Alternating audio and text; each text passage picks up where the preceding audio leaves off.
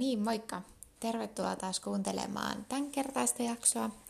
Tässä jaksossa mä puhun aiheesta, mikä on mulle edelleenkin tosiaan vähän mysteeri, mutta mä oon halunnut tästä jo teille puhuakin aikaisemmin, mutta mä oon vielä tehnyt tämmöistä pientä taustatutkimusta. Eli miten äitiysloma rahoitetaan yrittäjänä, eli mistä se raha tulee. Vähän käytiin jo Mariannen kanssa siellä aikaisemmassa jaksossa sitä läpi, eli viimeiseltä vuodelta se määräytyy. Ja yrittäjälle silloin katsotaan sitä viimeiseltä vuodelta sitä YEL-työtulon määrää. Ja tota, mä nyt keskityin noihin YELin työtulomääräjuttuihin ja mä oon pohtinut, että paljonko mä, kun mä tällä hetkellä maksan YELiä, niin paljonko mä tulisin sillä saamaan äitiyslomarahaa per kuukausi.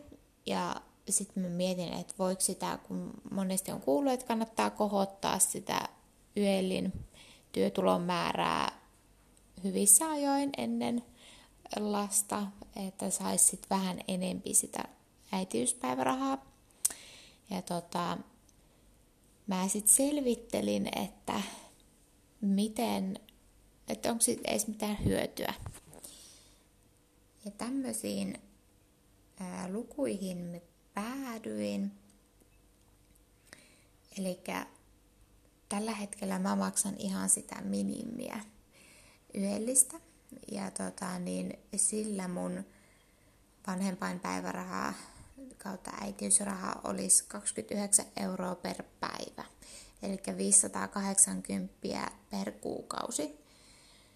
Ja sitten mä rupesin katsoa, että no mitäs jos tota, mä nostaisinkin sen niin kun, työtulon vaikka 1400 400 euroon per vuosi, ja kun mulla se on nyt alle 10 tonni, niin silloin mun kuukausittaiset maksut sen vuoden ajan olisi 289 euroa kuussa. Mä maksaisin yöliä 289 euroa kuussa – jolloin sitten kun mä jään äitiyslomalle, niin mun päiväraha olisi 34 euroa kuussa. Eli mitä siitä tulee sitten joku yli, joku 700 vähän yli kuussa rahaa sitten silloin, kun mä olen vauvan kanssa kotona. Ja tota, nythän mä maksan yöliä huomattavasti vähemmän kuukausittain. Et mun mielestä toi, just miehen kanssa puhuttiin, hän vielä paremmin näitä laskeskeli, niin hän laski sitä, että hetkinen. Eli mä maksaisin, jos mä korottaisin nyt siihen sen mun työtulon määrän siihen 14 400 vuodessa, niin maksaisin silloin 1000 692 euroa enemmän vuoden aikana yöliä kuin mitä mä nyt maksan. Ja mä saisin silloin sen yhdeksän kuukauden ajan 900 euroa enemmän rahaa. Kun mä oon maksanut vuoden ajan 1692 euroa enemmän. Että niinku, ei tuossa ole mitään järkeä. Eli todennäköisesti en tule nostamaan mun yöliä sen takia, että mä saisin enemmän rahaa, koska se, se ei mene mitenkään kovin niin kuin liukuvasti se, että jos mä nostaisin nyt, kun mulla on alle 10 tonni työtulon määrä, jos mä nostaisin 10 tonnia, sillä ei ole mitään vaikutusta, vaan mun pitäisi nostaa se sinne vaikka 14 000, jolloin se sitten vasta nousee mutta sitten taas se kuukausittainen summa, mitä mä maksan, on ihan järkyttävän paljon. Se on melkein 300 euroa kuussa. Että mä saan sitten sen yhdeksän kuukauden ajan niin muutaman se enemmän. Eihän siinä ole mitään järkeä. Niin tämä nyt taas saa ajattelemaan, että, että niin kun,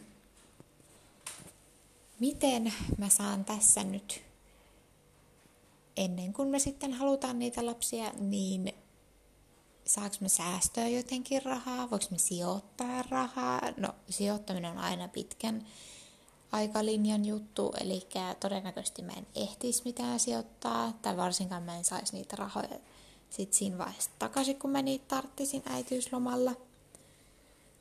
Et pistääkö mä sit vaan niinku jonkun verran rahaa sivuun ja sitten se vaan on siellä sivussa eikä kasva. Mutta niinku, se ei menisi minkään yellin kautta ja todennäköisesti jäisi vaan miinukselle ja en tiedä, tämä on vaikeaa. Jos siellä on kuuntelijoissa joku, joka on tämän jotenkin järkevästi tehnyt tai tienannut hyvin jollain tapaa ennen kun on tehnyt lapsia ja osannut siitä pistää säästöön nimenomaan tätä varten, niin tulkaa kertomaan mulle, tehdään siitä vaikka oma jakso, antakaa vinkit. Ja tota, näin. Mutta sitten mä halusin myös taas puhua sitten, että kun jos sen saa sen 580 kuussa silloin, kun oot kotona vauvan kanssa, niin paljonko siitä menee veroja? Tähän mä en löytänyt mitään suoranaista vastausta, koska mä olen yrittäjä, niin se menee niin eri lailla. Eli Eli mun pitäisi sitten maksaa tai niinku osata huomioida se ennakkoveroissa. Ja öö, mulla ei ole mitään hajua, että miten. Että pitäisi mun maksaa enempi veroja kuin normaalisti vai vähemmän veroja vai, koska sitten jos mä saan sen 580, niin se nyt ole kovin paljon. Että pitäisi mulla sitten pienemmät verot, en mä tiedä tosi vaikea oli löytää niin kuin vastausta se, että paljonko siitä menee sit sitä veroa. Että onko se tyyliin 20 prosenttia, 30 prosenttia, näin jossain jopa, että palkallisella voisi mennä 40 prosenttia, muissa aika paljon. Mä en jotenkin usko, että se oli totta, mutta ehkä mä sekoitin sen johonkin muuhun. Mutta tota, ei siitä oikein saanut selvää. Mun mielestä noin on vähän hassusti nyt niin kuin laitettu, että sä et pysty niitä oikein selvittää etukäteen, että vasta sitten kun tilanne on päällä, niin sit sä rupeat hätiköimään niitä, että hetkonen, että mitenhän nämä nyt menee. Täytyy ehkä kysyä kirjanpitäjältä, mutta toisaalta tämmöinen asia kun vauva kuume, jolloin sä haluat näitä asioita selvittää etukäteen, mutta sä tiedät, että sä et oo raskaana, etkä tuu ole hetken raskaana, niin jotenkin semmoisten asioiden kyseleminen esimerkiksi kirjanpitäjältä, niin se, se tuntuu vaikealta, koska sulla ei oikeasti ole se tilanne päällä. Ja tota, että mieluummin sitten niinku vaan googlettelisi itsekseen tuolla kotona tai kuuntelisi jonkun podcastista, että miten ne menee nämä asiat. Mutta vaikeita asioita minun mielestä näin yrittäjän kannalta. Kaikkia ne selitetään niin hyvin ja tarkasti palkansaajan näkökulmasta, mutta yrittäjän kulmasta tämä on mun mielestä aivan mahdotonta tietää etukäteen. Mutta tosi hyvin toisaalta täytyy sanoa, että Kelan sivuilla oli äitiysrahasta ja vanhempainrahasta ja isyysrahasta ja muista lomista niin selitetty. Oli semmoinen selkokielinen PDF, missä käytiin kaikki ne vaihtoehdot läpi, että mitä on mahdollista saada rahoja ja milloin niitä pitää hakea ja kuka niitä saa ja vaikuttaako, jos tulee kaksoset tai vaikuttaako, jos opiskelet ja näin poispäin. Et sieltä kannattaa kyllä käydä. Sieltä löytyy mun mielestä tosi hyvin. Mutta nyt sitten tosiaan se, että niin kun yrittäjän näkökulmasta, niin joutuu ehkä vähän kaivelemaan niitä asioita esiin tai kysyä sitten muilta jotka on jo tämän kokenut, mutta valitettavasti mä en tunne ketään sellaista, eli jos nyt siellä kuuntelee semmoinen henkilö, joka on näitä asioita käynyt jo läpi ja tietää, miten ne menee, niin laittakaa mulle viestiä Instagramissa, eli sen jäässä alaviiva, sinne voi tulla laittaa viestiä. Ja toki heitä kätkää, mutta sitten jos kuuntelette näitä mun podcasteja, niin siellä somessa jakakaa muillekin ihan reippaasti.